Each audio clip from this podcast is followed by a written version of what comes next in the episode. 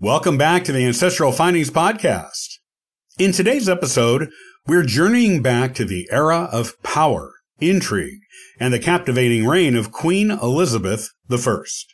Born unexpectedly into a world of tumult and royalty, Elizabeth defied all odds to become one of the most illustrious monarchs in English history. From her surprising ascent to the throne, to the radiant era she ushered in, known as the Golden Age, we'll uncover the remarkable story of an extraordinary English queen. Join me as we peel back the layers of history to reveal the woman who defied expectations and forever changed the course of her nation.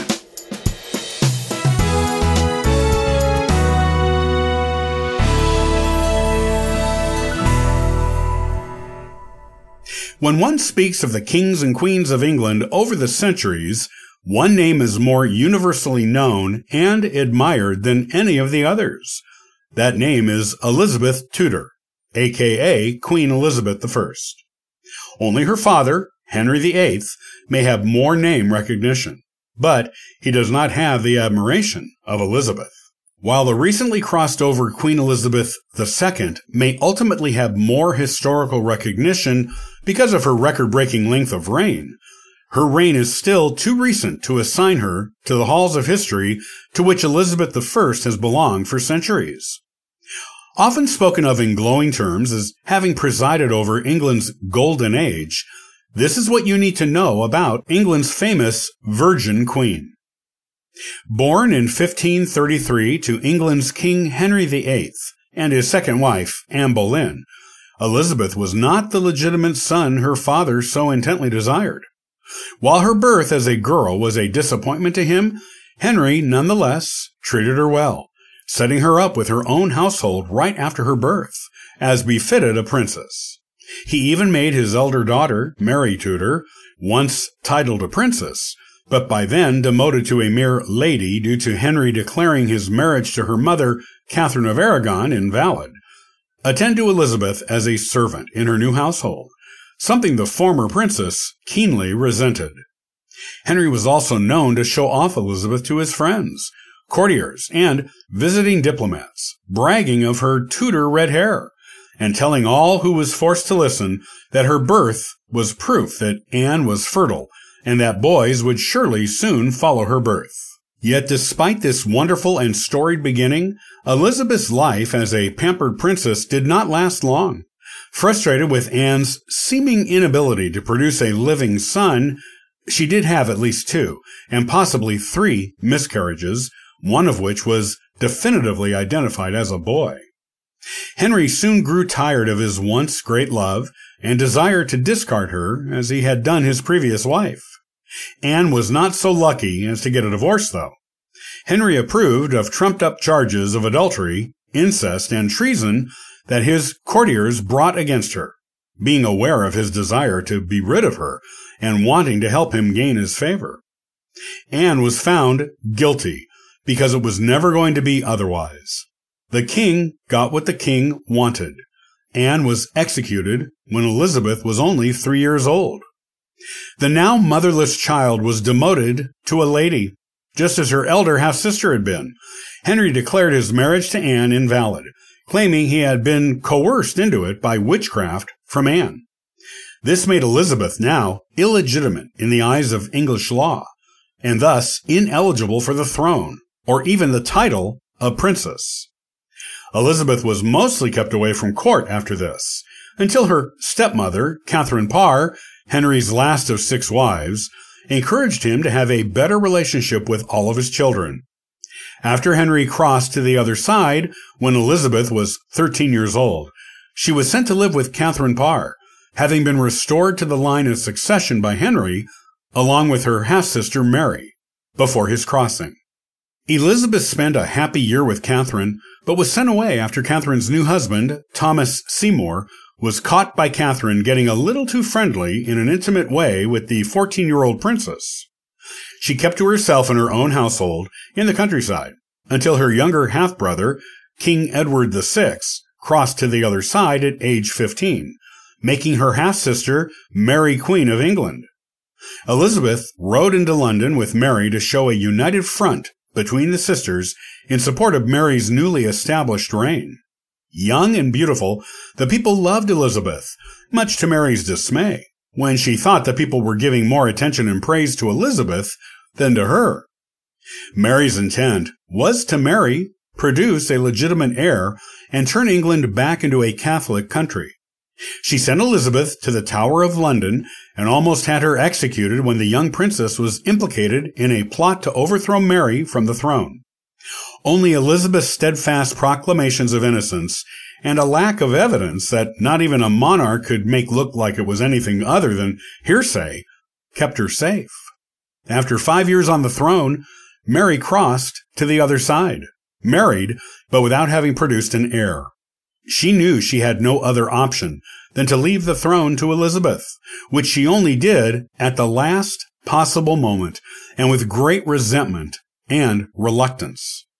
At only twenty-five years old, Elizabeth was now Queen of England.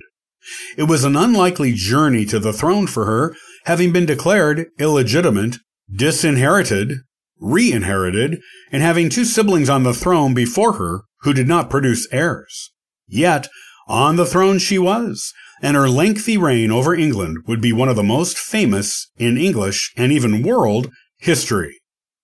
Elizabeth would not get married or produce an heir for England, though she kept her courtiers believing that she would until it was clear that she was well past childbearing ability. She entertained a lot of suitors from countries all over Europe and from within England itself. It is thought, though not confirmed, that she decided to never submit herself to a man, as would have been required of her as a woman if she married, despite being queen, so that she would not be in the position in which her mother found herself. She often declared to the English people and the English nobility that she was married to England itself. While she definitely loved to flirt and obviously enjoyed the attention and admiration showed to her by men, she is only known to have truly been in love with one man, Robert Dudley.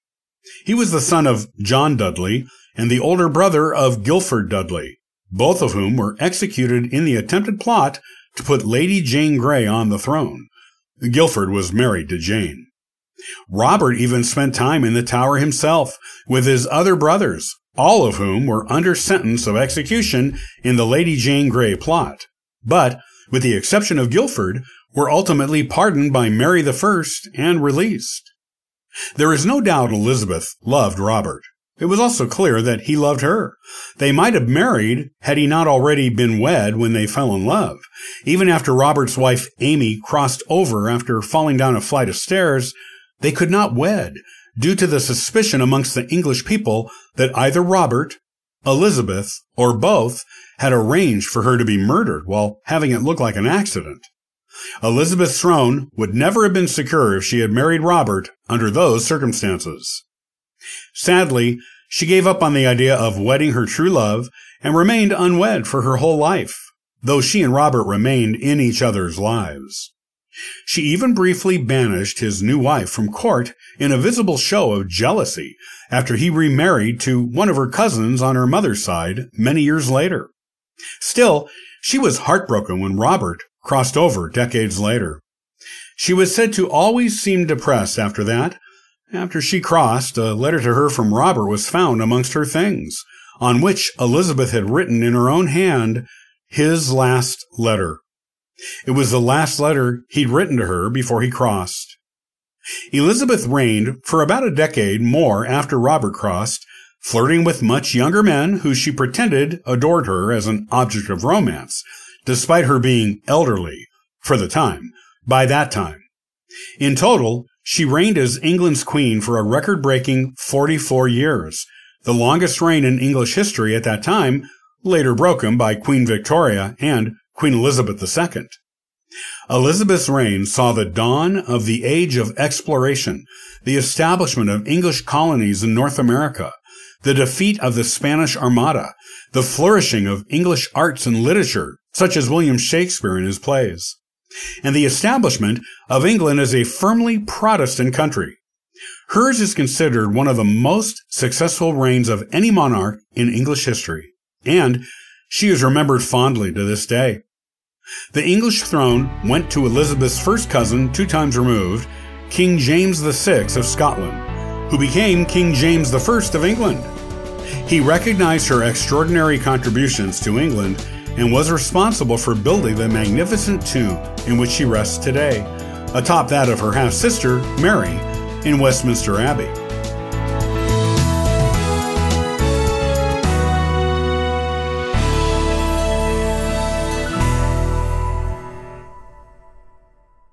Thank you for joining us today on the Ancestral Findings Podcast. For additional resources and exclusive treats, be sure to visit ancestral findings dot com.